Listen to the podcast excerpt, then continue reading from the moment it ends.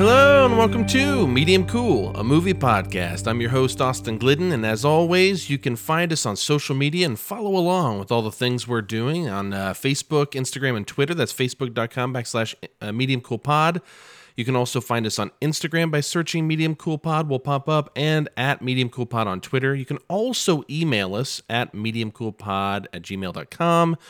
And uh, hey, please feel free to subscribe, follow so you can keep up with all the content that we release. Uh, man, it's been a really, really fun time. I mean, now we've we've been doing this for over six months, and and uh, it's been an absolute pleasure. Uh, for I can speak for myself. I'm pretty sure it has been for Joe and everyone else that's kind of helped get involved with this uh, medium cool project, and so it's it's just been really fun to kind of relive uh, my cinematic passions. You know.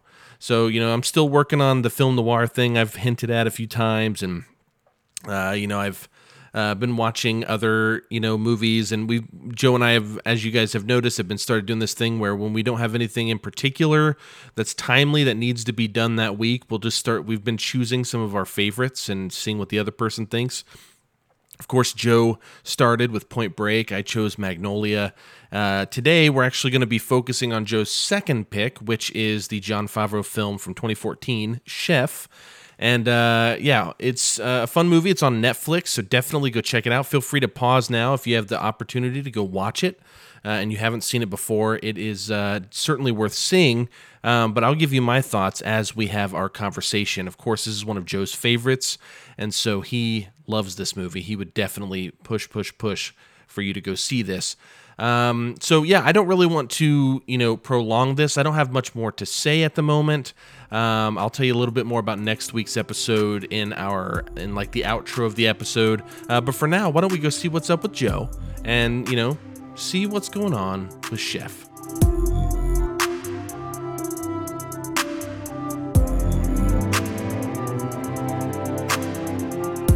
All right, Joe. Today is uh, another one of your favorites. It is your pick today. The last pick. Uh, what was your last pick? I already forget.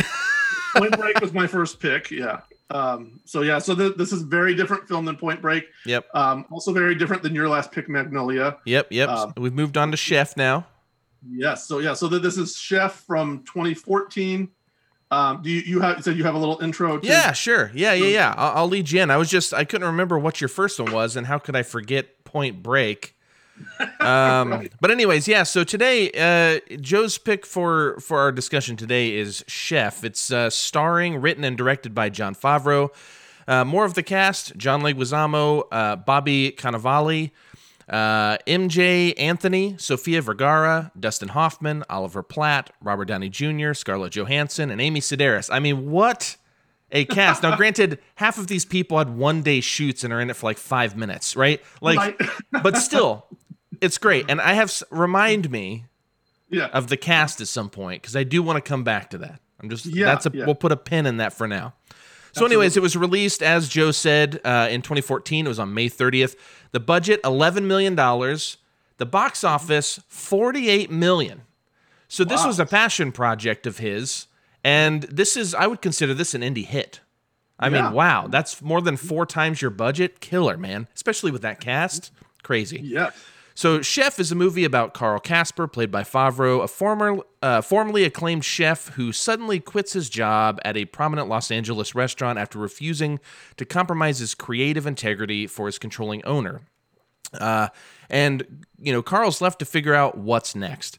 So, finding himself in Miami, he teams up with his ex wife, his friend, and his son to launch a food truck. Uh, taking to the road, Chef Carl goes back to his roots to reignite his passion for the kitchen and zest for life and love. But the film is much more than that, Joe. The true heart of the film yes. is the evolving relationship between Carl and his son Percy, played by Emjay Anthony. The relationship is the glue that keeps the entire film cohesive and holds even the looser moments together, even if only barely. Now, yes. the writing is it's enough. But the execution is perfect. The music, the rhythm of the dialogue, the use of social media, the relationships at large. For me, this film shows me Jon Favreau is a filmmaker who can not only make a decent superhero movie, but he hasn't forgotten his heart. And though the fairly cliche writing and three star story are as good as they can be, this is an exhibition of five star execution, bringing life into what would otherwise be a dull rerun of feel good nonsense. This was my surprise of 2014, far exceeding my expectations. Now, Joe, I don't want to be misunderstood. Overall, I'm putting this film over. Okay, I think it's great, and I was harassing my wife via text as I was watching it again to watch it right now while we're recording. you know, because uh, I don't think she's seen it. I had before, of course, but uh, my question to you to kick this off is really broad, and you can kind of take us wherever you want with this. But sure. what makes this film one of your favorites? I mean, why are we talking about it today? Yeah, yeah. So there's a couple of things. Um, so you know you you mentioned Jon Favreau and his superhero film thing. Uh, you know that's obviously you know he directed Iron Man. He's had a hand in most of the Marvel Universe stuff.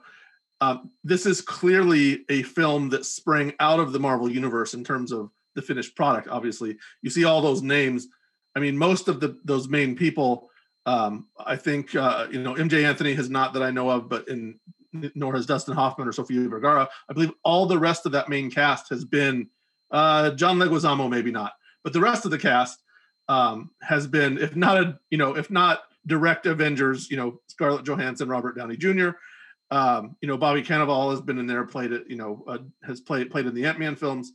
Um, this is definitely a movie that came out of that. Um, sorry, I'm I'm taking kind of the long way to answer your question. Um, I went and saw this and I knew almost nothing about it. And you know, I thought, oh, that's a pretty solid cast. Um, that was pretty much the uh, the extent of it, and it grabbed a hold of me in so many different ways. Um, as you said, the the father and son dynamic being number one, um, the the tremendous sense of humor the film has, um, and kind of the the the melon some of the melancholy stuff is a little bit overwrought, but it's enough. Like it captures like middle-aged white guy angst pretty well. With, you know, and what a genre. yeah, it captures that pretty well in a way that I can connect with. Um, again, the father and son story um, was a big thing, and the cooking scenes were incredible. And this is a movie that I have and continue to be inspired by in terms of of cooking. It it it made me so the first thing it made me want to do was go out and buy myself a really good sturdy knife. And yeah. I actually I actually did that this year. Well, we'll get into some of it a little bit later on, but maybe. But um, but I actually did that later on or earlier on this year. Late, well, late before Christmas last year. Um, bought myself a nice knife that I'm you know taking care of, and that I you know I I wash it and put it away immediately, and I wash it and dry it, and you know take care of it. And do you have a blade cover? Do you have a sharpener, Joe? I have a sharpener. I have one of those little honing things, and I'm gonna go get it professionally sharpened.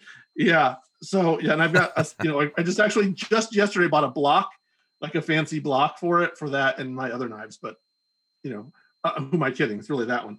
Um, but anyway, but anyway, yes, that um, so that that's all the stuff that that really pulled me in. You know, I have I have two sons, and kind of that for me, there's that kind of there's always kind of a underpinning of fear that you're losing your relationship with your with your sons, with your children, um, in general. To be honest, um, but you know, in the case of this film, what really brought that up was was um, the father son dynamic, and I um I actually let my son watch this. This film was rated R. Um, so this would have been my son, my son Riley's first R-rated movie. But it's on. Let's uh, be let's be clear though. It's only rated R because they drop f bombs a couple. Times. They times. drop a few. They drop yeah. They drop a few too many f bombs. This is this is an acceptable yeah. movie. Yeah, yeah, and that's exactly the reason why I thought you know at the at the time my my now ex-wife um generally with an R-rated movie would have been very very leery no matter what. Like it's rated R, no, he can't watch it. But um but with this one, I was like, no, this one, I mean, there's, you know, there's a couple of F words. Other than that, you're fine. Um, so I, I just went and put it on for him and, and we watched it and he loved it as a, he would have been eight or nine at the time and he loved it. Um, and we, we've actually watched it multiple times since it's one of, it's one of, it's a favorite of all three of my kids. Um, they all watch it, but it is not a kids movie in a traditional sense by any means, like we said. So so all of that kind of rolls into the reason why I really love this movie. Um, it, it, reminds me of my own parenting and um, the passion of you know the, the cooking scenes and the passion of the passion he has for cooking. Um, and plus, there's a couple of just really, really fun stuff in between that I really love. That oh, definitely. I mean, there, there's excuse me, something I, I want to touch on real quick. That it, it's yeah. it sound tangential here, but it's going to get back to cooking specifically. Yeah, you know, I've been um, so uh, my wife, as I told you, tested positive for COVID, and yeah. so we've been quarantining. Luckily, we're both okay. You know, like it was a overall mild situation. As you know, I think I've told you many times, we were more cautious than anyone else we know. So how this yeah. happened, I have no idea. But the point is, we've been quarantined. So while we've been yeah. quarantined, um, I got my wife to start watching um, Total Bellas. Uh, which is um, about wrestlers, yeah. basically. Uh-huh. Um, it's a really bad reality show, like a uh, you know Real Housewives or something. And what what what better shows can you watch during quarantine is just like shit that you'd never watch otherwise. So I, you know, I, I had seen you know the Bellas got put into the Hall of Fame this year, and that's kind of what they said. John Laurinaitis was. This is so inside, like no one cares. But they said John Laurinaitis was their dad, and I didn't get it. So as I start looking into it, I'm like, I just got to watch this show, right? Yeah. So we're watching it, and Daniel Bryan, for those of you who are wrestling fans, you will know the name. You know, and and yeah. I don't remember exactly what year it was now, 2015 or 16. He had to call yeah. it quits, right? Right. And uh and because he had some health issues. And I, I just I remember telling my wife, I was like, man, people are gonna look at this and just be like, boo hoo, dude, it's wrestling. No, right. this is his passion. This is what he's spent his life doing. This mm-hmm. means the world to him. This yes. is what he loves. You know, I when we had Bane on on this episode, I interviewed Bane on here for their documentary on the first episode that we had. You yeah. weren't on that interview, but I mean, you know, I interviewed Bane. One of the things we talked about was having to quit music before you're ready. Sometimes there's just a time to stop, mm-hmm. but it often leads to regrets later because it's like, man, I could have pulled off one more tour. I could, you know, this was me too, mm-hmm. man. I played hardcore for like 20 years, and my last huh. show was in a basement in front of 15 people because I didn't know it was my last show. You know what oh, I mean? Man. And it's just like, fuck, I need that one last match, right? I need that I need that one last thing. So I bring all I bring both of these seemingly tangential things up to say, you know, when Favreau's character Carl loses his job and he's lost yeah. his passion for food. Yeah. In the same way as I just described, I feel for him so deeply, whereas other people might just scoff and it's like, just get another job, right. dude. It's not about the next job. You don't right. want to relive. You don't want to just. Mm-hmm. I don't want to just be in another hardcore band just to be in a hardcore band. I want to accomplish these specific things. I want my passion to come alive. You know, I want to be a part of this, and that's yes. what Carl wants. You know, yes. and that's why he's so devastated when. And we'll get mm-hmm. to context with this. You know, right. well, I'll just give it now real quick. Uh, yeah. Carl's setting up for this uh, this food critic, this really mm-hmm. prestigious food critic, to come in and try his food. And this critic's played by Oliver uh, Platt. If you don't know who Oliver Platt is by name, you'd know him if you saw him. So, yeah.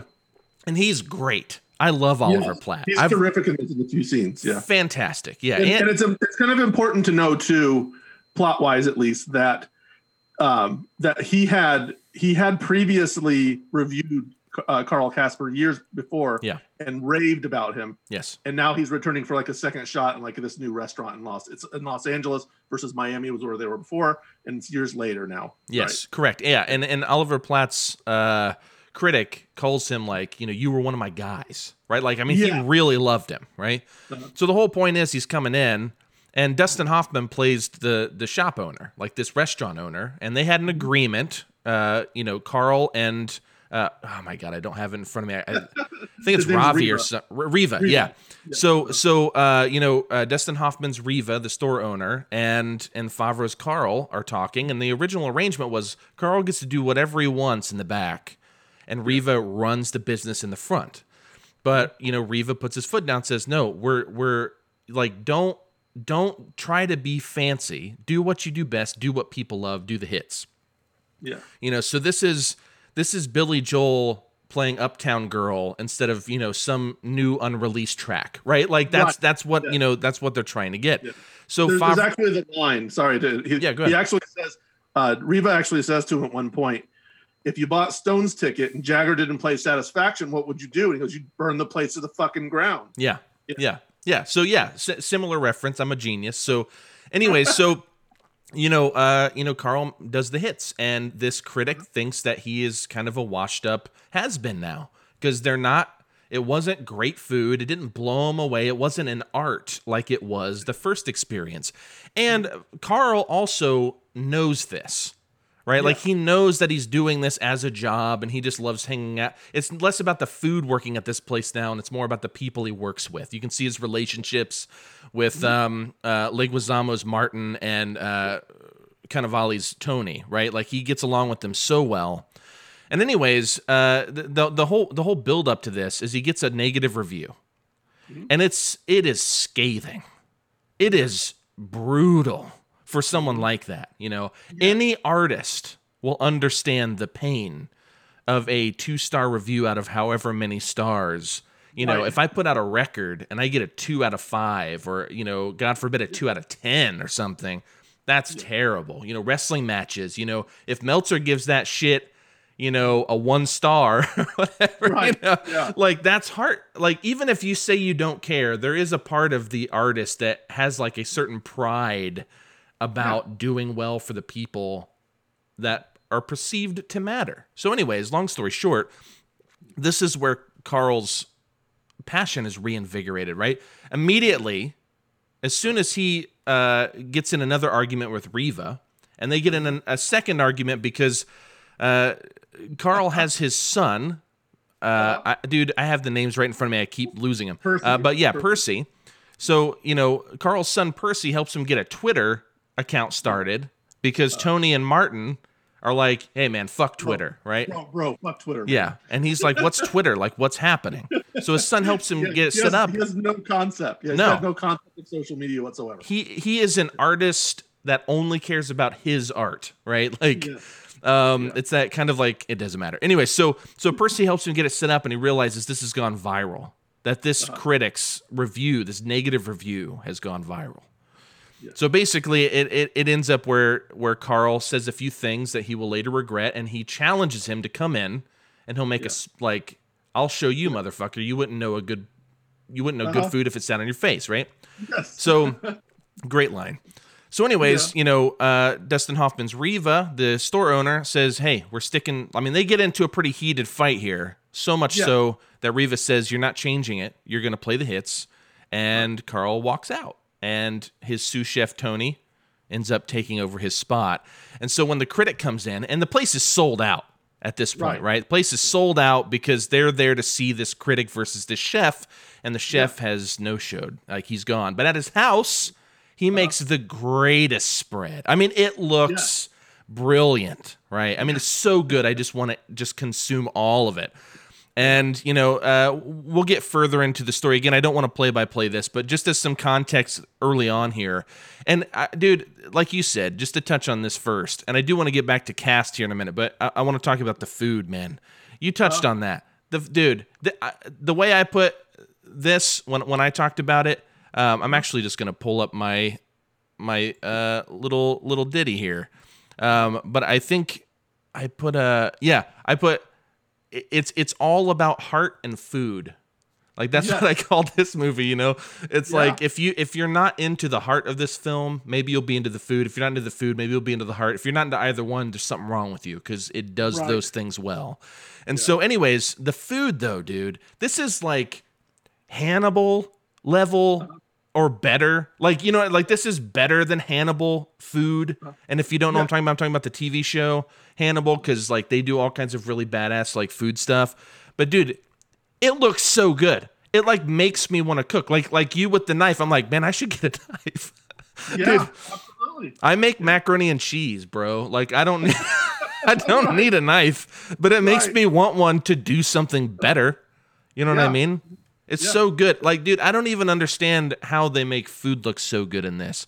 And the cool thing is that Jon Favreau did all of his own stuff. Uh-huh. Like he learned, he was trained by uh, the guy that actually owns the food truck, and Uh-huh. they had worked together, and he learned the skills necessary to re- like to film these Mhm. scenes and the way he chops like there's a point where he's chopping cucumbers and i'm like you'd think this is a double but it's all one take and it just backs up Yeah. and you see him Well, well, I was going to tell you that actually, I, I have knowledge of that scene. That ac- scene actually, if you watch the the DVD commentary or Blu-ray commentary, depending on what you know platform you're on, he does say that's those aren't his hands. Those Oh. are the chef.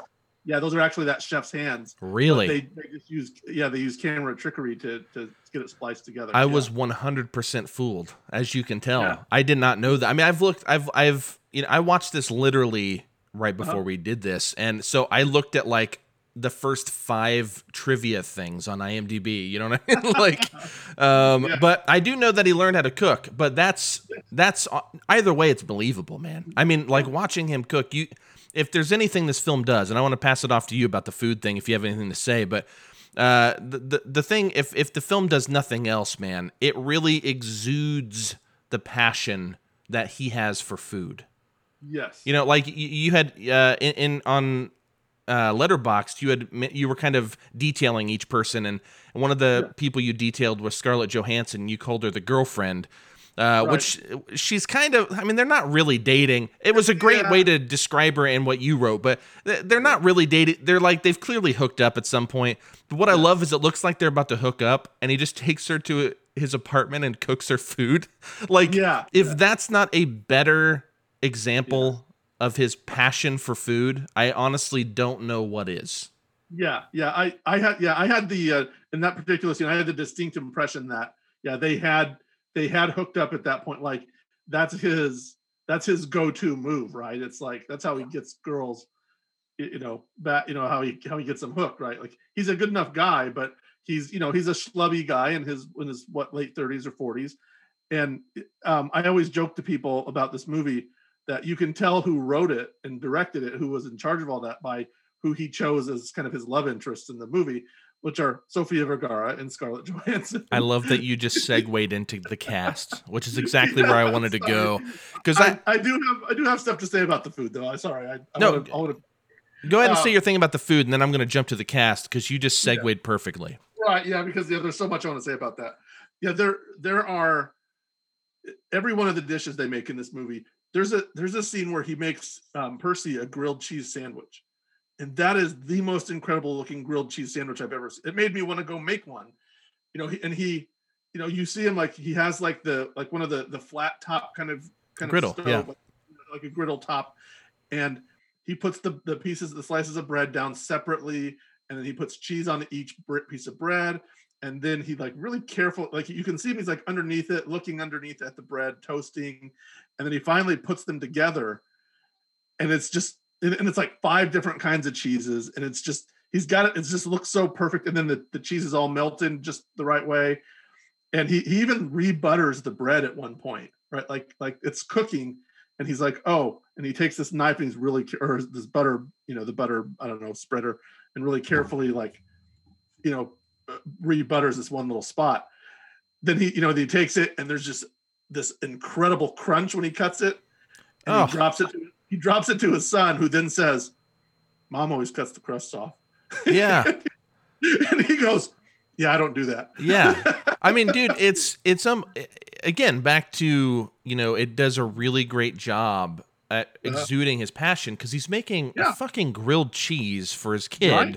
It's Yeah. like the most boring. I, I mean, I love grilled cheese. Don't get me wrong. So is my wife. Yeah. So is my kid. But I mean, Right. like, it, it's not a fancy thing. But man, he makes it look fancy. He's even adjusting the temperature, like the heat yes of you know to get it just right like it's you know it's starting to sizzle so he like cuts back on the heat so to melt everything man i mean yeah it, you said it makes you want to go make one but i think if you're like me it does more than that it makes you want to make the best one you've ever made Yes, absolutely. Yeah, oh yeah, absolutely. Yeah, and and that's exactly what it what you know that that became a thing for me. Like I don't go to that extent. I don't have that kind of you know that skill or knowledge, but I, I am a lot more careful when I make one, and I and I do play around with you know different kinds of cheeses a little bit now every now and then, and I always I always endeavor to make the cheese come off of the you know out you know kind of squeeze through the bread like that like he does, but. There, there's just so many things in this. It, just like you, you know, you mentioned just watching him slice things and there there is one part and i think it's the scene you referenced where he goes back to his his place and, and cooks basically what he was going to cook for the critic and he's like slicing he's slicing like citrus fruit like oranges or limes or something and there's this light on the like right on the Yeah. the, the fruit and when he slices through it it's just it's just an incredible visual but uh, it, it's the kind of movie like sitting here talking about it my mouth is watering and i'm like yeah stop. as i'm watching i'm like i just ate and i can eat more now you know and Yeah. and i hope people listening to this don't uh, misunderstand here like this isn't just us geeking out about food like this Right. is a major part of the movie A- Yeah. at least a, at least a, a peripheral like it's it's the it's the passion that moves that propels the story right and so like he he loves food and so it it's also exhibited through you know slicing through a lime or whatever and you watch all like the spurts of juice shoot out and you know like Right. it but it's it's not done so on the nose like it's very well paced it's very well shot. Everything is it feels like i said the execution is just kind of perfect you know? It's it's kind of the it's kind of the rocky four of cooking movies. Where- what the fuck does that mean? Well, well, if you watch Rocky Four, so Rocky Four is essentially like a there's like one scene, and then there's a fight, and then it's like a montage, and then there's a scene, and then there's a montage, and then there's a scene and a montage. It's kind of like that, where the cooking scenes kind of take the place of like the training scenes. So eh, you know it, so you know they go through and it's like there's no easy way out. Instead of that it's like this you know this this very jazzy i don't know you can you could probably have a better grasp on the music than than i do. Jazz is not quite right but there, there's a bluesy kind of thing. There's there's a lot of like they they play around with, with musical genres a little bit um and you know play songs that we some songs you know in a certain genre that are played in a different one you know yeah, but they're geographically specific. When they're in Miami, you have a very specific kind of like Cu- Cuban, Hispanic. You know, there's like a movement to it. And when they're in Louisiana, there's this kind of bluesy.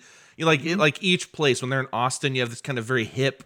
Uh, you know, um, almost like a Hendrix style, whatever. Right? Yeah, I, I get what you mean. Yeah.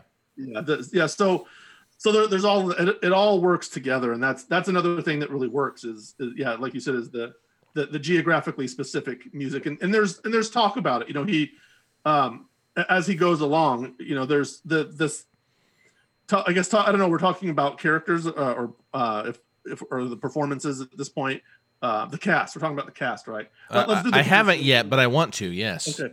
Yeah. So, well, basically, so basically, as we're starting, right, we we intersperse these these cooking scenes with. So basically, you know, he's cooking, and he's like, "Oh, I got to go pick up my kid." So he goes to the ex-wife's house. Now, the ex-wife is Sofia Vergara, plays um, Inez, and she is um, she's Cuban, right? So her her dad, um, we find out later, is a musician in Miami, and um, so that that's and that's a that's definitely factors in later on too as to um, the the eventual food truck part. But um, so he he goes picks up his kid, and they go very quickly and do a bunch of stuff. You know, there's always like they he takes him grocery shopping for you know for his restaurant, and he you know so he's there, there's a great little argument about kettle corn versus um uh like an Fruit. yeah. Yeah, yeah. So so Percy's like, "Can we get kettle corn, Dad?" Because he's at the farmers market, and he's like, "No, no, no. We, don't need kettle corn. You know, what kettle corn is it's carbs and sugar. Because how about this nice piece of fruit? Look at this beautiful piece of fruit." And then it cuts, and like they're walking down the street, and they're both eating kettle corn. Yeah. Yeah. You know, and it's like this this this little moment. So yeah, so he takes him to buy all the stuff he's going to buy for that night for um, for the uh, the critic, which of course he's not allowed to use, and he's got to go back just to the same stuff he'd been doing. Um, so yeah, so that that all you know that that's all the the tie-in, and there and there is a moment that I want to mention that's early on, but uh, before we, we step away from it, where um, they as they're out, they're they're stopped at this little puppeteer, and he's this dude has got this little like skeleton marionette. Yeah. Singing Al Green had, like- songs. Yeah, he's singing an Al Green song, and it's like, you know, and, and it touches on this this loneliness part, right? The it's the and I can't remember what, what the song is. I think I have it written down. Um, um, it- whatever it is, he's um, it- it's yeah, it, it's about it's about loneliness, and you know, and he and it does this like pull in on or this this uh close up on on Carl, and you can see that like he's connecting with the song at the moment and it's hitting him and then his you know then his kid pulls him out of it and it's like oh we got to move along. But you know it's it's that's maybe a kind of a weaker moment but um it's it's still kind of it kind of hits just a little bit just just kind of the just the right beat. It's not too in it it kind of shows that he's that's this is the stuff he's pushing aside you know for his job which is you know the this this theme of you're pursuing your passion right? You're you're you're right there and you're, you're living your lifelong dream but now you have to compromise yourself because your boss is a prick and you know doesn't want to listen to you and doesn't want to you know uh, let you actually truly live your dream and so that you know so kind of capturing that grabbing that is is another central theme of the, of the story so Sure. so yeah so Yeah, the Al Green song you're looking for is "Tired of Being Alone." Everyone, go check that out. I would play it on here, but we'd probably get some cease and desist thing. So uh, Yeah, we're not it's a great- critiquing the song, or I would just do it. But anyways, go ahead. yeah yeah. so but yeah so um so yeah so that is there um uh, i want to mention as we start talking about the cast i want to mention oddly Emjay Anthony i want to mention him first Go for I it. Yeah, and then I'll and then I'll jump in. Go for it, I- Anthony. I, think he's really terrific in this movie um he's also in another movie that i really like that gets doesn't really get a whole lot of um attention maybe maybe not as much as it should anyway. That's that's krampus the horror film the christmas horror film. Yeah. um, he's the lead in that film as well. And he could he can carry a movie. I mean i don't know him today. You know this is what uh seven years later he's probably an adult. But um he did with both of these movies did a really terrific job. And and uh, uh made a couple of, of pretty memorable movies. So um here he's you know he's he's just a typical kid. He's what 10 11 years old maybe. And um he's he's smart and quiet uh, a little bit introverted but he's all about his parents. And he's clearly you know the character's clearly sad that his parents are not together. Um his and his dad is a little bit emotionally distant from time to time. Um but he really enjoys truly enjoys hanging out with him. And it's a um and and that's an, another kind of driver of the film is is his ability to um to be believable as you know you're not like oh a, you know a kid is not going to want to hang out with his dad the way that they do in this movie. That's like no this is the perfect age for them to do that. And and he does a good job of, of kind of establishing that he's not bratty he's not overly bratty he doesn't try to be overly cute or coy.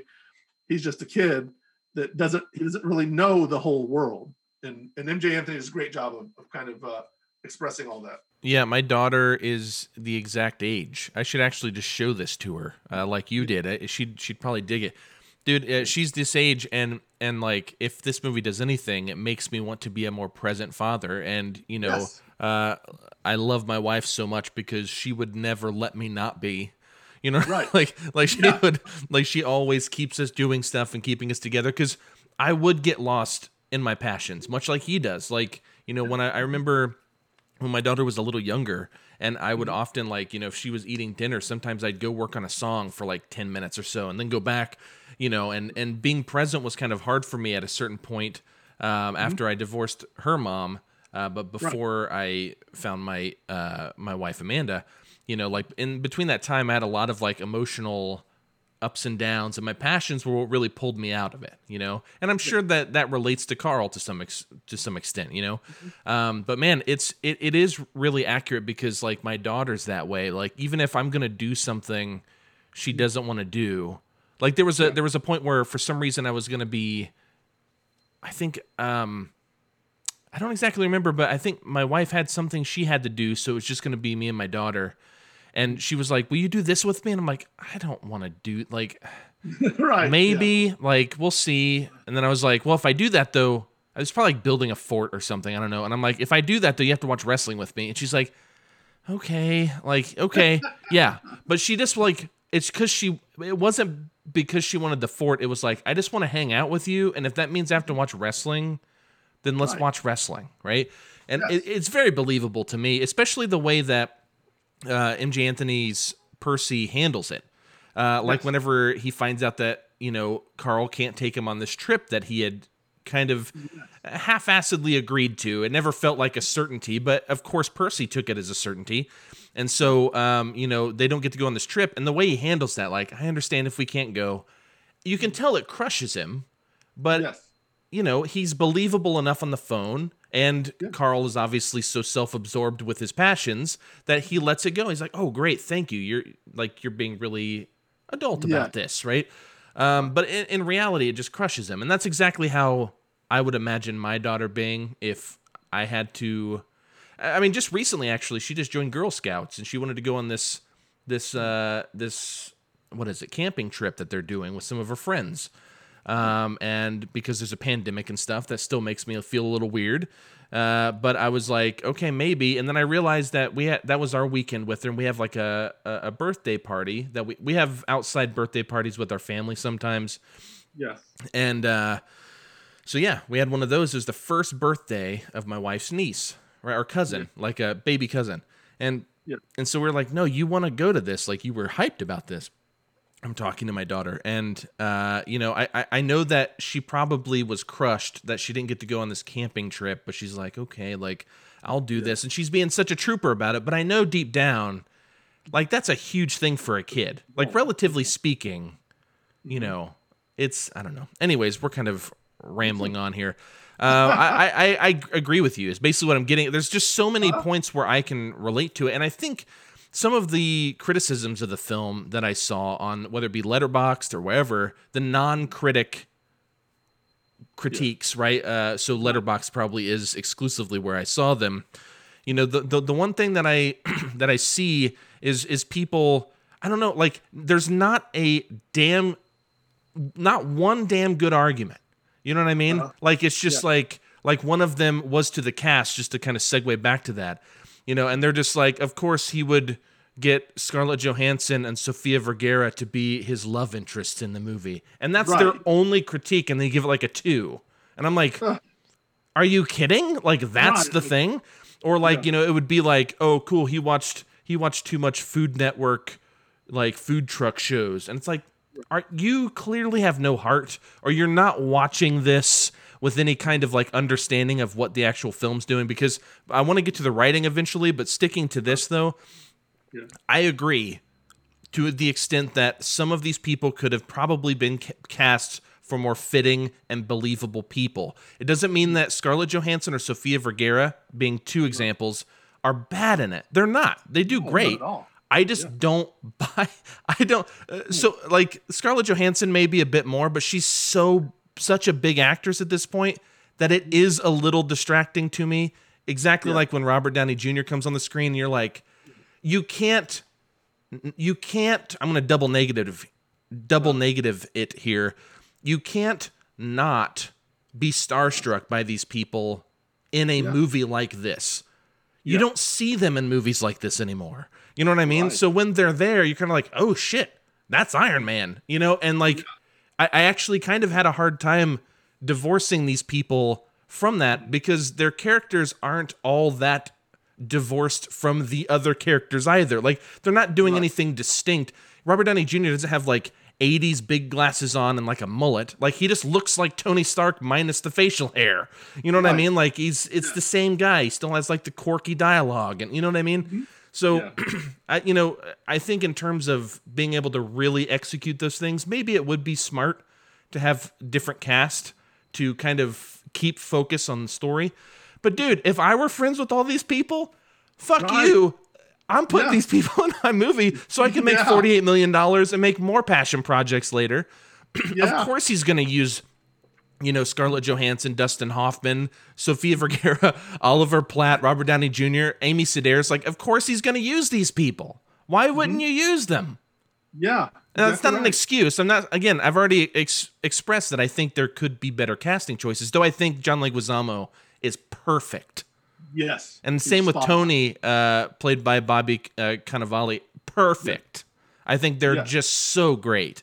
But uh, yeah, man, even Dustin Hoffman, like Yeah. you notice him, but I've seen him in a lot of other indie stuff. It's not hard for me to see him as Right. Mm-hmm. like this character. But there were some. Did, did you get that feeling too? Like with some of the people? I, I, well, I did. It, it is, you know, it is Scarlett Johansson. It is Robert Downey Jr. Um, what in the latter's case, you know, he's only got one scene. Yeah. And it's so memorable and it's so funny, and it it completely works for me. Um, I, it didn't. I wouldn't say it bothered me too much. Um, Scarlett Johansson sort of. I, I hate to say like I don't want to say like she she you know uglied herself up. She did not, but she didn't. They didn't go to great lengths to make her seem to be glamorous Scarlett Johansson. Her makeup is different than it was in usual different films.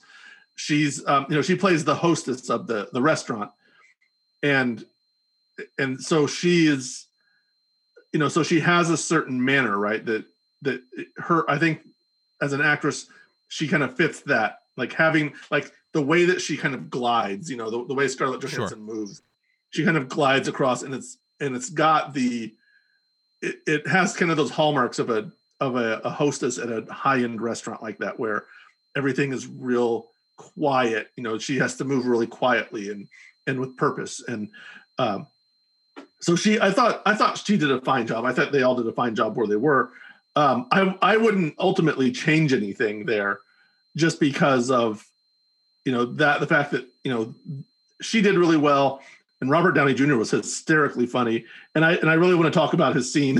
I, I, I do too because because though he is funny, I don't I uh, I'd trade it for anything else. I I don't find yeah. it that uh, it's memorable, but uh, back right. to the kind of starstruck part. It's mostly yeah. memorable because to me, uh, because yeah. it's Robert Downey Jr. I, yeah, I don't, I, and, and I think part of it is it, it feels too forced for me. And again, I love this movie, so this isn't yeah, like I don't I don't mean for this to be any kind of like direct criticism. It's more of a nitpick. But yeah. um, yeah, I just I it feels very forced, and it goes back to the writing, which again we'll get to. Yeah. Um. But yeah, I don't know. It just it was just he's just talking him in circles. And then it yeah. also didn't feel kind of like Carl to me in that moment. Like, because uh-huh. I, I, I get the weird dynamic. So so to give some context to this, Robert Downey Jr. plays Marvin. He is the I believe first ex husband yeah. of he, Sofia Vergara's anyway. Yeah, yeah, uh, of Sofia Vergara's Inez. Uh-huh. And then uh-huh. after they split up, she started seeing Jon Favreau mm-hmm. and then uh, or Carl rather, and then they yes. split up, right? But they had a kid, so Percy is Carl's uh, uh-huh. son. So that's how all of that plays in. But the whole point is, uh, Inez gets a hold of Marvin because he has a food truck and he's really wealthy. Like he's yes. a very wealthy, very successful kind of entrepreneur or something. And yeah. so he has this this old beat up food truck, and Inez talks him into kind of mm-hmm. giving it to Carl, you know, uh, or at least like selling it to him. However, it worked out. They don't really yeah. those details honestly don't matter. But the point is, he, you know, Carl gets it, yeah. and uh, so that that's the history. But in order this initial meeting between Carl and Marvin. Uh-huh. You know, he walks in, he has to put these stupid booties on over his shoes, and he's slipping on the floor. Yeah. And then when he's talking to him, I understand the dynamic there because he doesn't want to fuck things up like he has already in the movie right? Yes. So that, that's like that makes narrative sense to me. So, he's trying yeah, to walk so, on eggshells. Well, one second. He's trying to yeah, walk okay, on eggshells. He's trying to like you know pretty literally yeah yeah yeah yeah, yeah. and he, and he's he's sincerely trying to like be cool this is also like his ex-wife's ex-husband it's like a very yeah. weird the whole mm-hmm. thing's mm-hmm. weird and and uh, marvin is not helping the weirdness of the situation so i right. I, I, get that i do feel like carl I don't know, man. I, he's so passionate and like steadfast uh, in how he is. It did seem yeah. like a character change, but at the same time, again, he fucked up already in the movie.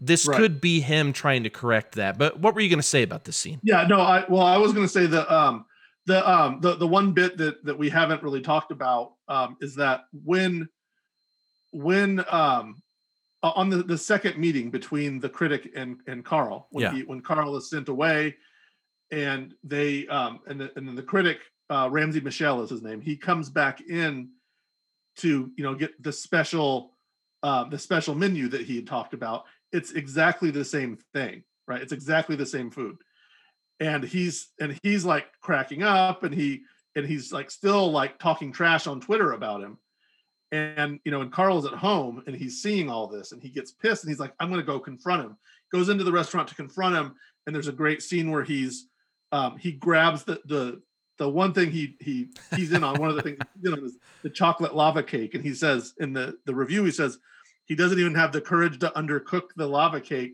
giving it its molten center. And he's like, that's not even what a chocolate lava cake is. Like you're you're expressing that wrong. And he's like, he goes, you put a frozen cylinder of ganache in the middle of the cake, and then you cook it so that it's molten in the middle. It's not undercooked. And he like physically grabs the cake and smushes it in his hand. And he goes, It's molten. Yeah, yeah. So while he's doing this, he's in the middle of the restaurant and everyone's got their phones out and they're recording it. Yeah. Again, and, sold out restaurant. This is the biggest day they've had ever. Go yes. Ahead. And and there's just there's you can see the the flashes that come in the background and see people holding their phones. And it the videos, of course, go viral and it becomes a huge thing and so he's really well known for now he's the the chef who melted down at the critic and so he so not only can he not and, and this this both play both plays into the scene we're talking other scene we're talking about now this you know keeps him from being able to just go get a job somewhere else right because everyone's yeah. like not touching you because you're the lunatic chef. Yeah. And so it it it gives him the impetus of of going to pursue this food truck idea that his wife has been yeah. badgering him about. And he's like i don't want to do that. I'm a chef. And he has this real like kind of like you know hoity-toity judgmental attitude about what a food truck is.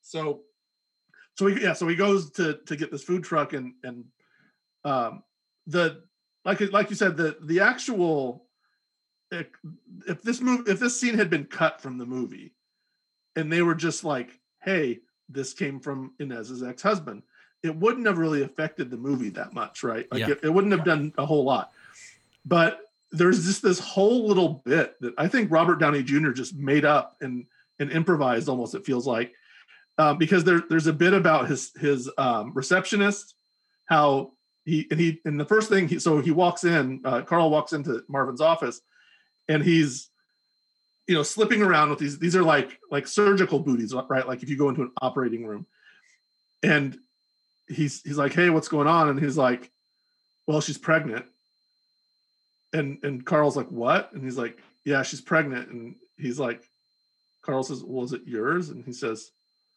that's what she says. And then he says, I don't know why I love this line. He says, he goes, luckily for me, I had my tubes tied in 06, so obviously she's a fucking liar too. it's all deadpan. And, yeah, he's so deadpan about it. But he called, he said he said I have a problem because she's the best receptionist I've ever had but she's also a fucking liar.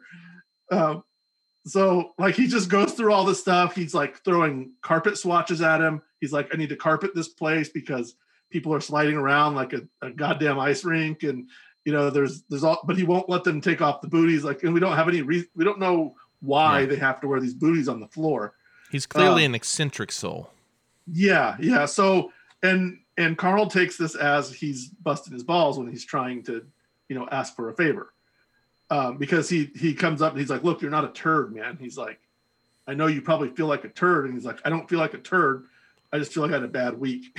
yeah, and it's just you know, and it's just it's just it's fun to just see those two actors going at it in in a in a different context. Obviously, they're they they co-star in the Iron Man films, and and so you know we we saw that, but it's fun to see them sparring that way in in this context. Even though, like we said, it's not all that important to the the rest of the film. He yeah. disappears. You know, uh, Marvin disappears, and we never hear from him again, and it doesn't matter really. Yeah, um, yeah. It's it's interesting because, uh, like that scene's great uh, for what it is, but Jon Favreau, you were talking about the spar, the verbal sparring, you know, between yeah. people, and Favreau is so good at being kind of the the second man, right? Yeah. Like if you have a really great star, and he does great in this movie. I love Jon Favreau here, uh, yeah. but uh, he's really good even in Elf. You know, mm-hmm. like you have Will Ferrell and James Caan in the hospital, and he plays. Of course, he directed that as well,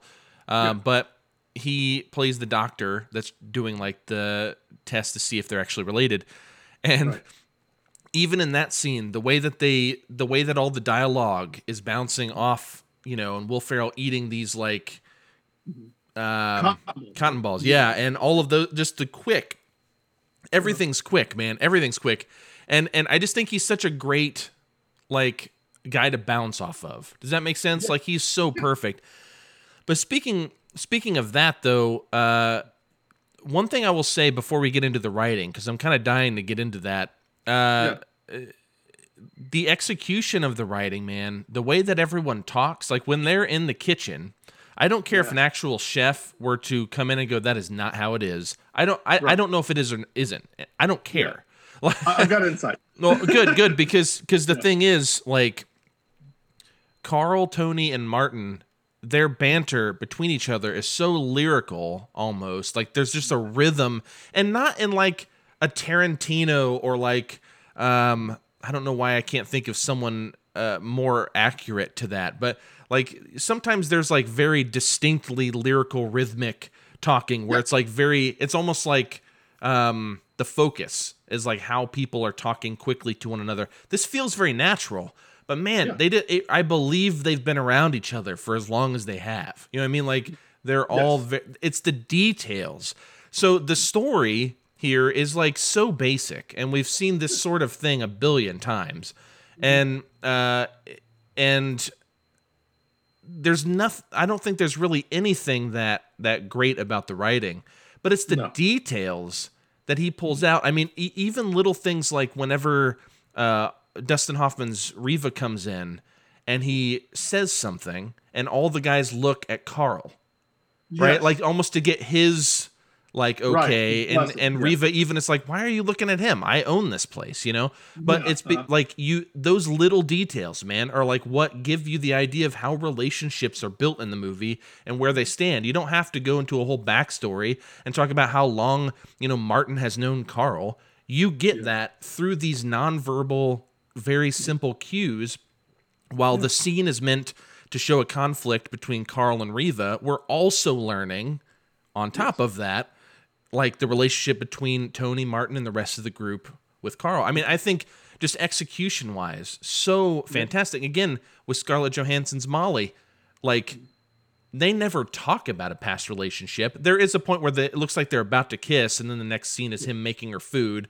You know what yeah. I mean? But it's like they don't talk about it, but you very quickly get it through body language and just yes. like how they're hanging out. The details of when they're sitting and talking, it's because they're smoking weed in the back alley you know yeah. like as he's working through problems to with her you know what i mean like right. you pick up on these relationships and that's why i think relationships are such a f- foundational part of this and yeah.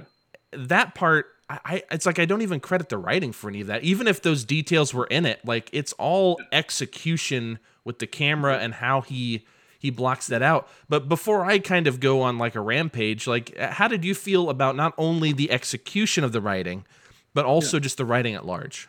Yeah, yeah. It well, and and to your point, um, those you know those scenes. What it what it feels like to me more than anything is that these actors, you know, who were very clearly friends, you know, with each other. Um, you know, just based on if you just if you're just looking at the you know from the outside, you know they they they're making multiple movies together, and this this kind of little small movie just pops up between you know with Favreau's schedule. If you're you're thinking like, okay, he made Iron Man, he made Iron Man two, He's involved with Avengers. He's in all this stuff. You know, he's he's one of like the he's one of the brain trusts kind of of the the Marvel you know movie universe, yeah. and he's using all these guys from you know from this these franchises, and you could you could just almost see them on set. You know, they're on set of these movies and they're going, let's make this movie and then they're talking through these character beats and these you know the relationships between them and you can see them being friends and you can kind of like you said see that history without without knowing it specifically. And you know, you know that that Tony and Martin have been working for Carl for a long time. Carl's nickname, he's got these tattoos on his fingers, um, and it's El Jefe, which means the boss. That's uh, I think it's Spanish. I'm sure it's Spanish. Yeah. Uh, it, it, means the ball, which I don't I don't speak Spanish, but I had I had to look that up because I, I always wondered. Um, that's what his food truck ends up being named um, later on, um, and it um, it it just all yeah it all just kind of works out it almost feels like instead of like the writing process was almost a dialogue process right like they like you could just almost see them sitting around talking about it rather than writing it all down and it being it, it just has that kind of that granularity and it, it feels it feels authentic in that way like they you know that's what they they yeah. sat around as these characters making these up so yeah the this yeah the story is very simple it's basically father and son um, who are sort of not estranged, but they're not. The relationship is missing something, and they go on a road trip, and that repairs everything. and they get to share things with each other the way fathers and sons should and that's kind of you know and then parallel to that the father has been you know is you know the, the stuff we've talked about you know his pursuing his dreams and you know being bogged down by the minutia and the politics of it and then he has to go and refine it. And you know he he kind of rearranges his life and and repairs his life through both by both embracing his career and his his son his family. So you know that that part of it's super simple there there's a lot of nice um like callbacks and and it's weird to me um how much social media is involved. This is almost a commercial for twitter and other you know other kind of uh they they mentioned vine at one point um but there's a lot of essentially they they use twitter to keep their business going.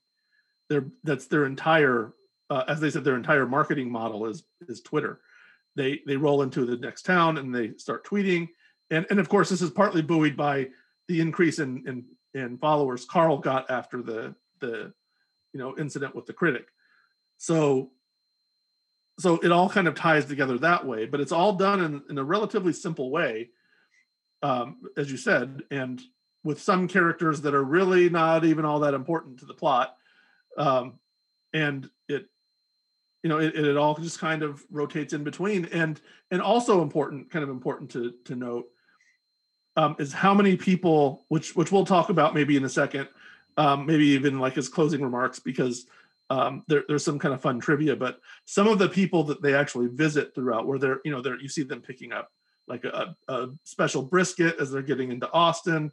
Uh, i think it's a brisket um, and but the people who they are talking to are actual owners of of this like smoke shop you know where they're, smoking all this meat and it's it's a like it's a it's really well known and and there's so there's all these all these characters where that's their only job right they're okay this is the guy that we're buying this particular cut of meat from you know so they in the you know they sit and talk to him for a second but they're they're not actors they're the real people and that's that's kind of a, a thing that lends a lot of authenticity to it. So again, as you said, it's the execution. It's not so much. It's not so much that they just wrote a tremendous movie and staged a, a tremendous production. Yeah, yeah. I I think you know every step of the way, Chef feels like it's about to get cheesy. You know, uh-huh. and I think uh, because yes. of these cliches or because of some of these you know story beats that that kind of uh-huh. feel overused and I, I, do feel like it never does because of the execution like it always finds a way to kind of skirt around that so it, it, yeah. if any listeners haven't seen this and and it's on netflix so you can go watch it if and i'm not closing yet i want to keep talking but no, but i mean like if you go check this out like if you start to feel like this is something cliche keep watching it because even if you would call it that uh, i would yeah. use the term trope probably like there are certain mm-hmm. tropes that we've seen before um, but execution's everything, man. And and you talked about the social media, and I, I want I, you just reminded me. I wanted to look up to see if Twitter had any kind of like financial backing or or relationship with the movie. Because yeah. even when people are outside the food truck tweeting, you see these little CG birds like fly off with like the, the right. tweet sound, you know, which is yes. great. And and it, and it makes a lot of sense. And, but it's also like very relevant not only to the time 2014 mm-hmm. where Twitter was like Facebook wasn't cool anymore, and Twitter is like the thing. But yeah. also, you know, uh, for a local business and a small, uh, especially a business, you know, I know a couple of, I know someone who owns a a, coffee truck actually, and then someone who owns a food truck, and both of them like survive on social media. Like that's it. People like it and they post where they're going to be and they'll do exactly what they did in the movie. They'll take a picture of where they're setting up and it's like, "Hey, come hang out." Some of them will kind of migrate between like three or four locations always yeah. and maybe show up at a at a certain event or something. Some of them will actually kind of tour around and just like hit different areas if they want to hit the road, kind of like what we see in the movie a bit. And man, it's just like I, I think the use of social media is so perfect. The the Vine thing I don't really care about. Uh, and it is kind of a passing thing. It was just a fad almost, you know, like at yeah, the time. Yeah. But the Twitter thing, though I do feel like it will date the film eventually. You know, um, right. I think it will only set it as a product of its time. You know yes. what I mean? I don't. I don't think it will ever kind of be this like laughable, like oh that's geeky. Like I think we'll only evolve through social media and how we use local business. I don't necessarily think it's ever going to go the way of like the corded uh, you know, like home telephone. You know what I mean? Like right. I don't like that would be an aged thing probably, right? like my yeah. grandparents still have one. My dad probably right. still has one. You know what I mean? Um, yeah. We had them at like when I worked at universities and stuff. You know what I mean? But that makes sense to me. Um, but yeah, using Twitter and stuff. I, I, and I also love that like Carl didn't know anything. Ab- I mean, he knew Twitter existed, but he didn't right. know what it was. Even at one point, he thinks because uh, John Leguizamo's character talks about pussy, as he would say. Right. He's just like, you know, like Favreau's character Carl thinks that it's like some sort of like hookup site or something. Like he knows what yeah. Twitter is, but he doesn't know like what it does. And so like I love that they also kind of establish Twitter as this thing that he kind of learns about, learns the importance of it. You see a point where he has a line all the way down the street in front of his you know yeah. food truck because of social media. Uh, it yeah. seems like an authentic thing. It doesn't seem like a gimmick. Not that you were saying that at all. Yeah, um, yeah, But yeah, it, I think it works really well. I was actually I'm impressed by how they use social media. Yes, yeah, and and yeah, and it yeah, it's all almost inexplicable. Like like it feels like they're succeeding in spite of themselves with this. You know, as they're running around, and, and he's very surprised to find those crowds. And and then Percy's just like, no, I I took a picture and tweeted it. That's why and he so he's gotten into his account and and is you know now is sharing things to to tell people and they are all showing up. And it and, you know we, we should also mention you know it, and we're it's bouncing back to, to food for a minute what it is that they're making. Um it, they're making cuban sandwiches which i had never had before this film. I had never even heard of a cuban sandwich to know what it was. And they go into there's you know as they're they're they're, they're setting up the, the kind of one of the genius things about it is that they they make these in front of you. So you see you know you know marvin or martin acts like he martin martin is like hey i've got some some marinating to do you know and so he like is marinating like this this pork shoulder or whatever it is. And eh, you know he's they're doing ham and they're just making you're like what is this? And it's like here here's a scene where we walk you through how to make one of these. And they go through and it and it fits within the story.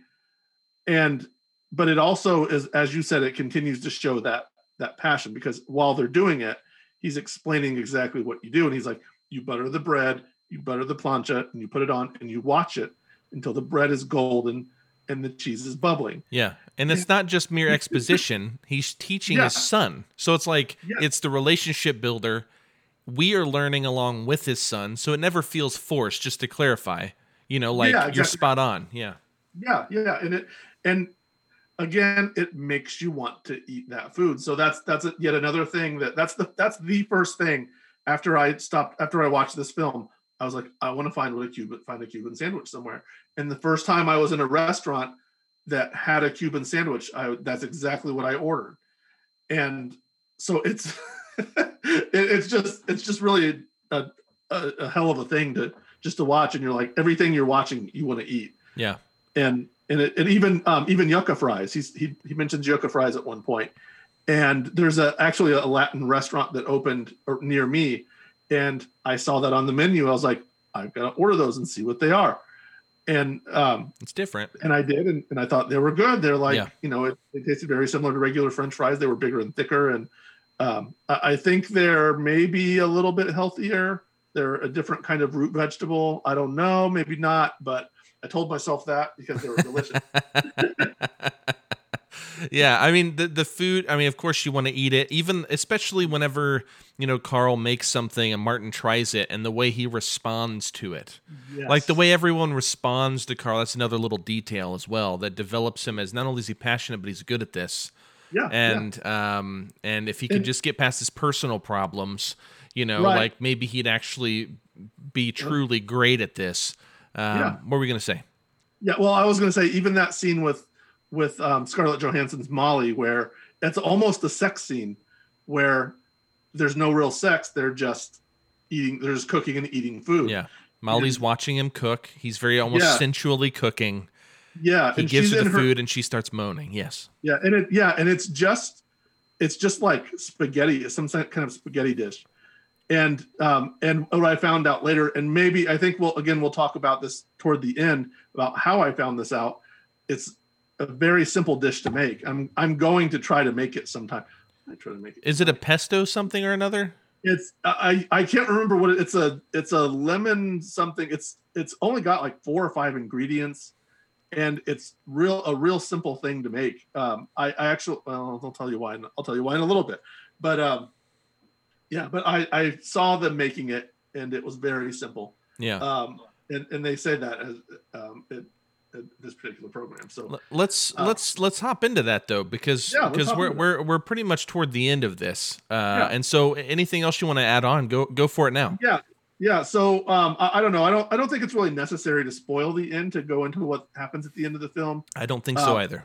Yeah. Other other than you know the relationships improve and, and other things happen that that are kind of fun um, we're, we're leaving out a few good things that I think we could just leave. You know, there's a few. There's this is a movie of details, and that's that's kind of the important thing to know, is that there's a lot of little details we're that you know and nuances that we're leaving out that um, that kind of add to the flavor of the film, uh, if, if you excuse the the pun there. But um, but the really fun and interesting thing about this um, is that this is this is sort of an under the radar movie. Like you said, it was it was just like a little indie it made 48 million, was still still considered a hit. Um, and it's a for me, it's a movie that a lot of people, you know, when I talk about like this is one a movie that I just love, and they say, I've never heard of this movie. And, the, and a movie with big stars no one has heard of is, is kind of a rare thing like that. And they're not but, like they're not they're not top tiered yeah. like Robert Downey Jr. and Scarlett Johansson from the the posters I've seen aren't yeah. even on them. Like this no. is very much a Favreau. Like he didn't bank the movie on these people, but it's yeah. also exciting when you find these people in it. And you're like, oh shit, he got Robert Downey Jr. in this thing. You know what. I mean? But I love uh, that he didn't just like bank on that. Like everything is not just Robert Downey Jr., Scarlett Johansson, and like someone else or whatever, and then it's like they're in it for five minutes or what. right. But go yeah, ahead. Sorry. Yeah, no. But the the the cool the cool thing about this is that they actually made a cooking show based on this film and it's called yeah. the chef show and it's on netflix and it's got i think it's had two or three like full seasons full like they, they don't call them seasons they call them something else but um, it was like additions or something like something i can't remember the, the exact term they use but um, as it starts it's it's jon favreau and it's the chef that trained him and they they travel around to different places Sometimes they travel to locations from the films. Um, sometimes they make dishes they made in the film, um, which is the case um, with that that spaghetti dish, that pasta dish that they made. And then other times they make other stuff. And along the way, every now and then they bring a, a celebrity in. Um, the way I actually learned about the chef show was from the first episode. Uh, he brings Gwyneth Paltrow in, and they make a pepper pot, which you know, Pepper yeah. Potts is her character's name in Iron, Iron Man movies um, all the Avengers movies, I guess. And um, so they, you know, they make it Goop friendly. Goop is her, you know, whatever her website that is all about like being uber healthy or whatever. And as they're making it, they're just having these conversations. So it's a cooking show, largely with celebrities, and there's a lot of really good ones along the way. Um, of course, most of the Avengers, many of the Avengers pop in from time to time. Um, there's actually an Avengers episode where the where Kevin Feige and all these other people. But anyway, um, the Gwyneth Paltrow episode, she doesn't. She ex, she reveals she lets it slip that she didn't know that she was in Spider-Man: Homecoming. She had no idea. She you know she has a scene in that film. She had no idea she was in it. And there's this great you know little moment where um, you know, Favreau is talking and he's like, Yeah, remember when we were doing Spider Man? They had this one truck and, and she's like, no, I wasn't in Spider Man. And he's like, yeah, you were. And she's like, no, I was in Iron Man and I was in the Avengers. And she's like, he's like, right, but you were also in Spider Man. and she oh just looks gosh. at him and he's, and he's like, you remember the scene at the end where you're going to, there's the press conference and Tony's going to r- propose to you. And she's like, that was Spider Man. of like, course she'd like, question that. Right. Like literally in that scene, there's a Spider Man suit behind her if you watch that one scene and you know and it was just it was funny and it, it, makes total sense right from from the point of view of, of someone like her that she's just making one of these movies and she might not if she's got one scene she might not know what movie it's for you know necessarily especially So- if the scene you're in is with tony stark right i could see yeah i guess i can see how but i don't know. I, I Yeah, could go off on this whole thing just because i'm It's- like it's yeah it, it's fine. Go ahead. but that was but that ended up being a news item on you know on all the you know the geek movie sites that I like to go to, and so I was like I was like I gotta find this. I want to watch this little thing. And I was like what is it? And then it wasn't until I opened on Netflix the Chef Show and I was like holy shit this is from Chef. This is from the movie. Yeah. And and and they even have like like these animations of the food truck and it's like bouncing around and and they do this thing inside where when they they establish what dish it is the the dish like expands like an accordion and you see all the ingredients individually. And it you know and and so they go through how to make it and and you can see and this is where it really becomes clear um how much Favreau is into this um the kind of the art of cooking is that he's like hey can I try to do this can I try to and so they're you know they're chopping stuff and you know they're creating certain things and he's trying to do it with the right technique. And um, it's it's really cool. And there's there's a lot of like yes chef yes chef. Thank you chef. Um, there there's just a whole like they're getting into that kind of that culture a little bit. So it, it's a really fun show. Um, like i said they there's one where they make beignets it's pretty funny. You know beignets is, a, is kind of a, one of the foods that they have in the movie um, like i said they make that that pasta dish. Um, they make some of the like the they, they do make the chocolate lava cake of course. And it it just it is a good reminiscing of the movie if you've seen it. And there's a lot of just really fun stuff with celebrities. Some of them like i said connected to the avengers and like robert rodriguez is in an episode. Sam raimi's in an episode. There's just all these different yeah just these people that appear in the that just appear in the show. And then some of them are are strictly like they strictly visit um, another restaurant where they do some dish really well. So um, it, it's it's kind of a non-traditional cooking show and it's a lot of fun. And i i definitely recommend it to anybody who enjoys cooking shows um, to to check it out because it's it's just fun and it, it's not too it doesn't get too it's a good one to binge because it's not too um it- it's not the format is not too, they don't stick to the format Sure. too much they, they're willing to bounce around and, and do things differently so yeah um, and plus it's really great That's interesting. Yeah, I, I'm. I actually really like cooking shows, whether it's you know Great British Bake Off or it's something you know more specific, like what you're talking about. So some of those one that are like shot cinematically.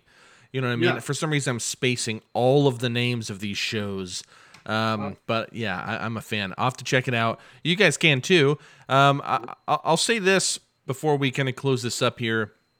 Um, you know, I, I feel like Favreau's really become known for kind of these like Disney blockbusters or like which Marvel's owned by Disney now, or like the his uh anything Disney, Mandalorian, uh Jungle Book, Lion King, uh, you know, Iron Man. I mean, he these are huge movies that people honestly might not know that this is also the same guy that got big on Elf.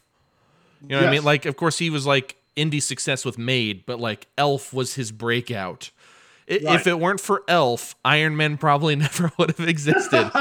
You know what I mean? Yeah, and so it's like crazy. But like, what's funny though is I almost see Chef more akin to something like Elf, and they're very different. But what I mean by that is, if you think about Elf, there's nothing unique about this story either, right? This is a very traditional Christmas story, and uh, for lack of a better phrase, the devil's in the details, right? Uh, which that's Right. like a negative phrase, but you know what I mean. Like it, the Yeah. the the magic's in the details, maybe I should say. Um, yes. because it's how Will Ferrell plays Buddy. You know, it's it's like how the cat like talk about rhythmic, like how rhythmic some of the dialogue feels, where it can be very quick and um, Yes. I don't know, just like also a movie that didn't have like a huge budget and wasn't expected to do nearly as well. Especially Yes. since Will Ferrell just come off like old school or something, and they were afraid people wouldn't like the movie. And Uh-huh. so, you know, I feel like Chef is another one of those where it's like, let's take a small budget, let's get a kick ass cast, whether or not I agree, or I, whether or not I would choose them. All right. Uh, they still do just fine, you know, like in some cases, really great. Um, I encourage any listeners if you haven't seen Chef, you can definitely find it on Netflix. It is just free to watch there. Um, definitely go check that out. Apparently, we should be watching, uh, as Joe mentioned, the Chef Show. Apparently, we should Yeah. be watching that too. I'll have to give that a shot. Um, hey, if you if you've seen Chef or if you see it and you agree or disagree, please hit us up on social media. We're on Facebook, Instagram, and Twitter. You can also find us personally on Twitter at Austin Glidden and at Joe Shearer nine. Uh, find us on Letterboxd too. Uh, we've both, you know, added this to our diaries, I believe. I don't know if you did. I'm kind of guessing, but I did. And um, you know, you can keep track of all the things that we're watching as well. Uh, if you agree or disagree with anything we've covered up to this point, feel free to hit us up. We would love to talk with you. Any any any kind of last minute additions here, Joe, that you want to talk about with Chef? Great choice, by the way. Like I said, this was my this was my um, unexpected surprise of 2014. I watched it because it was doing pretty well. You know, it was overall favorable. You know, uh, if you Yeah. look at like not that I give a shit, but like Rotten Tomatoes critical score, it's like 86 or something, which is very good. Um, yeah. But man, when I watched it, I was like, th- three star story, five star execution. Yes. This is a absolutely. four star movie to me. You know what I mean? It was like that kind of a thing where, man, it's just it's just a solid flick, and if you can get past how kind of tropey it feels at times, like the execution is actually very well done. Any last Yeah. any last minute things you want to Yeah, add? yeah, no, yeah. It's it's just yeah, this is just a fun, breezy kind of um, good time movie. It's not, yeah, it, it's not overly heavy, and it's not, you know, it, it's it's not, it doesn't take itself too seriously. Just something that's a good time to watch, and and after you've seen it once or twice, it's it's one of these movies you can just put on and watch and come back to at a certain point, right? You can, you know, it's one of those things like you know, I call it the Rocky Four of, of cooking movies that where you can if you leave and then you come back and sit down there's something that's going to entertain you for you know whether it's you know the the father son story the the cooking the career story just watching the food porn parts of it which i like to call it food porn um the, just whatever it is you're gonna just there's something you can grab onto to to just get into and, and be interested in. Also which i haven't mentioned the one line i've got to mention my favorite line of the whole film. Sorry this is my last my last bit about it. I have something else too, so just go ahead. okay so so the so as um you know they as we we said they start in florida with the truck and they're driving it back north and west. And um uh martin uh, john leguizamo's character drops quits his job to come down to help them or leaves his job to come help them and so the three of them carl percy and and martin are all in the truck and there's a scene late at night one night where um you know uh, Martin is driving and the other two are sleeping, and he reaches for a, a um, the bottle or the jar, whatever, of cornstarch, and he puts some of it down his pants. And Percy wakes up and sees him do this, and he's like, "What are you doing?" And John Leguizamo says to him, "I'm putting some cornstarch on my werewolves." he, said, He says huevos, dude, not werewolves. he says huevos. Yeah. I, I'm going with werewolves. I, I'm going to watch that again. I swear he said werewolves, and I love it, and it cracked me up. and he's like, if if we didn't know you didn't speak Spanish before, this is the Spanish. confirmation that you did I not. talk Spanish. I don't talk Spanish, man. And he says, he goes, it's, it's so humid down here. And he says, and so he, like he wakes up, like Percy wakes up his dad. He's like, Dad, Martin put cornstarch on his balls. he looks at him and he goes, Can I get some of that? yeah, I mean, again, and they all end up doing it. yeah, these these there are several scenes like that. Uh, like Yeah. that honestly are throwaway. You could get rid of them; it doesn't change really anything. But what I do love about it though is it is used in a way that can build the relationship not only between the three of them, but again, the father and son. He tells his dad, "Hey, Martin's putting cornstarch on his balls." He's like, "Can I get some?" And then he offers it to his son, and it turns into Yeah. this like like uh. the son's like learning this like goofy Yeah, stuff yeah. from his dad. You know what I mean? It, I mean, I, I can't. Go ahead. I'm sorry. He, t- he tells him. that He goes at the end. He's like, "Sorry, you can continue that." But he goes, "Yeah." He goes, "Tomorrow, if you if you dip your nuts in oil, you can make hush puppies." You know? Yeah. And it's like this, they have this little jokey moment. Right? Yeah, it's just a, it's just a silly thing, but it, again, all of these moments tying into what I was going to say real quick before we close up here is uh, this movie is just I mean the the heart and soul of this movie. The reason to like it for me, not just because on the surface level you can sit and watch it and be entertained and if you want to pause it and come back to it 2 days later, you can find something entertaining. Mm-hmm. But even just like as just in general, the heart and soul of this man is the relationships. And I want to touch on one more that I forgot to mention. Sure. And luckily, I made a note of it here is uh, Carl's relationship with Inez, his ex-wife. Yes. Uh-huh. And though I'm not I'm not going to spoil anything, I I really don't care for the very end. Yeah. I'll, I'll at least say this, it makes you feel nice and it does even for me, but I yeah. don't I don't know if it's a quick little awe moment. But yes, I and I don't. It's not. Well, you know. because because it would be so much better if it was the if it ended the opposite way, but still happy. Like, you know what I'm getting at. I, I don't want to spoil yeah. it, um, just because I don't want to. But the point is, uh, their relationship though is so wonderful because, and yeah. this is one of the things that made me love the film back in 2014 when I was uh, watching all the 2014 movies to make my top 10 or whatever and uh, you know, I, I remember watching it and just being like, man, I love this relationship because they're not catty with each other. They're actually yeah. they seem to be actually very close friends. They talk to yeah. one another very like casually. It's not like this weird thing like, yeah, I'll make yeah. sure I have Percy back by eight. No, it's just like they're like goofing off and cussing at each other and and joking and all of these things and this is so comparable at the time yeah i had just went through my divorce in 2014 so yeah. Like people thought my relationship with my ex-wife was weird because we were this way. You know my ex-wife's uh, family sucks. So my yeah. family even after our divorce like my dad still calls her his daughter. You know what i mean? Yeah. and guess uh, what? My now wife doesn't care. I don't care. You know it's right. very strange that she's almost sisterly now. We don't need to get into that. Uh, but anyways the point is like you do have like that kind of relationship having that I could see people being like, I don't buy that. Like, I, this just seems like wish fulfillment. I'm here to tell you there are some people that do. Like, yeah. I have that kind of goof off. I'm not close to her really anymore, yeah. uh, per se, but like, I can goof off. I can have fun. We, you know, she'll borrow a bit of music equipment from me or whatever. You know what I mean? Like, we're just yeah. friendly and you can just be casual. Yeah. I, and, and this, it's the same with me. You know, I, I tried to, you know, I, I got, you know, I'm, I'm actually in the midst of my divorce now um, we've been separated for quite a while. For it's been more than a, over a, almost a year and a half now. But um, but we are, you know, very friendly to each other. And I, I actually I actually have this movie in mind a lot as I was, you know, in the especially in the early stages of our separation, where I was like, this is what I want our relationship to kind of be like. Not with that ending necessarily, but you know, just with that we can be we can be friendly. We're not like uh, you know like the the trope of divorce is that the the ex spouses hate each other now. They don't want to be around each other. They don't ever want to talk to each other. And it's nice to just be able to have a conversation with them.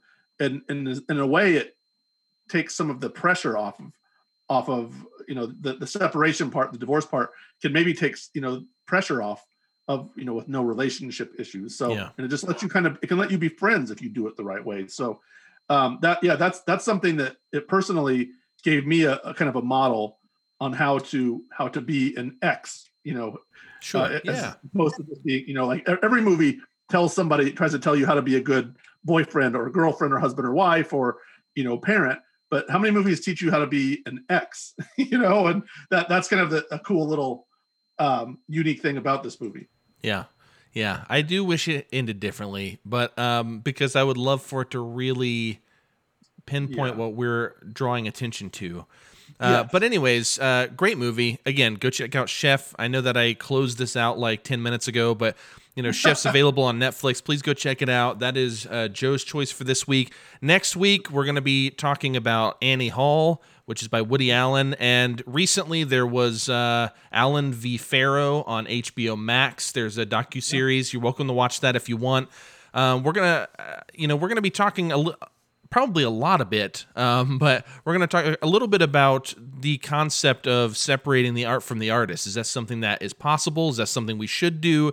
You know, yeah. so on and so forth. We'll be addressing this, um, and uh, yeah, it should be it should be uh, a good conversation. So if you feel comfortable going to watch Annie Hall, uh, please do. One of my all-time favorite films ever. Mm-hmm. And with with the with I mean I, I knew about this whole uh, rigmarole with Dylan Farrow and stuff. Firm supporter of Dylan. Like you know I, I oh. hate that she was a victim. Um, and uh, it's just a tricky it, man. It, it's a real tricky area to be you know um, and and i think it's i think the most important beyond just talking about annie hall next week is also just kind of identifying those those cognitive dissonances that happen the, the cognitive dissonance rather that happens in your brain where you love this film but the creator is like uh, a, a dick bag you know what i mean right. I, I think yeah. i think in my intro to it which uh, i told you i was going to do a solo thing so i could really kind of fine tune and pinpoint my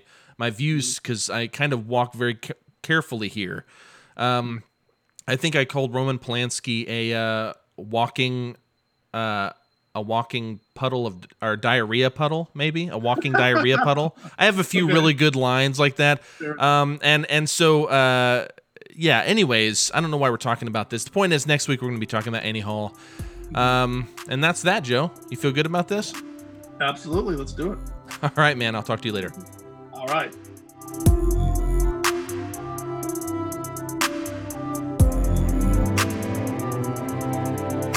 Well, that those were our feelings. Those things we talked about. Those are those things I mentioned. I don't know what I'm doing. I have a headache right now. Anyways, uh, hey, thanks for listening to our conversation about. Sh- uh, I almost said Shrek. oh, tonight's sad. Anyways, uh, we just watched Chef and we just talked about it. Definitely go check out Chef. It's on Netflix. It came out in 2014 by Jon Favreau. If you don't know who Jon Favreau is, just, I mean, look at the movies he's done. Get on IMDb or something. Um, but yeah, Chef is like a, a real surprise. If, if we talked about it and you're just like, man, I don't know about this movie, just watch it. Trust me. I mean, the execution's really killer, and you should definitely, definitely check it out. But as I said at the end of our conversation, next week we're going to be looking at Woody Allen's Annie Hall, which is one of my all time favorite films. And uh, we're also going to discuss, prior to discussing the movie, you know, our feelings about uh, you know, separating the art from the artist because we all know Woody Allen is a dirtbag. He's a piece of shit.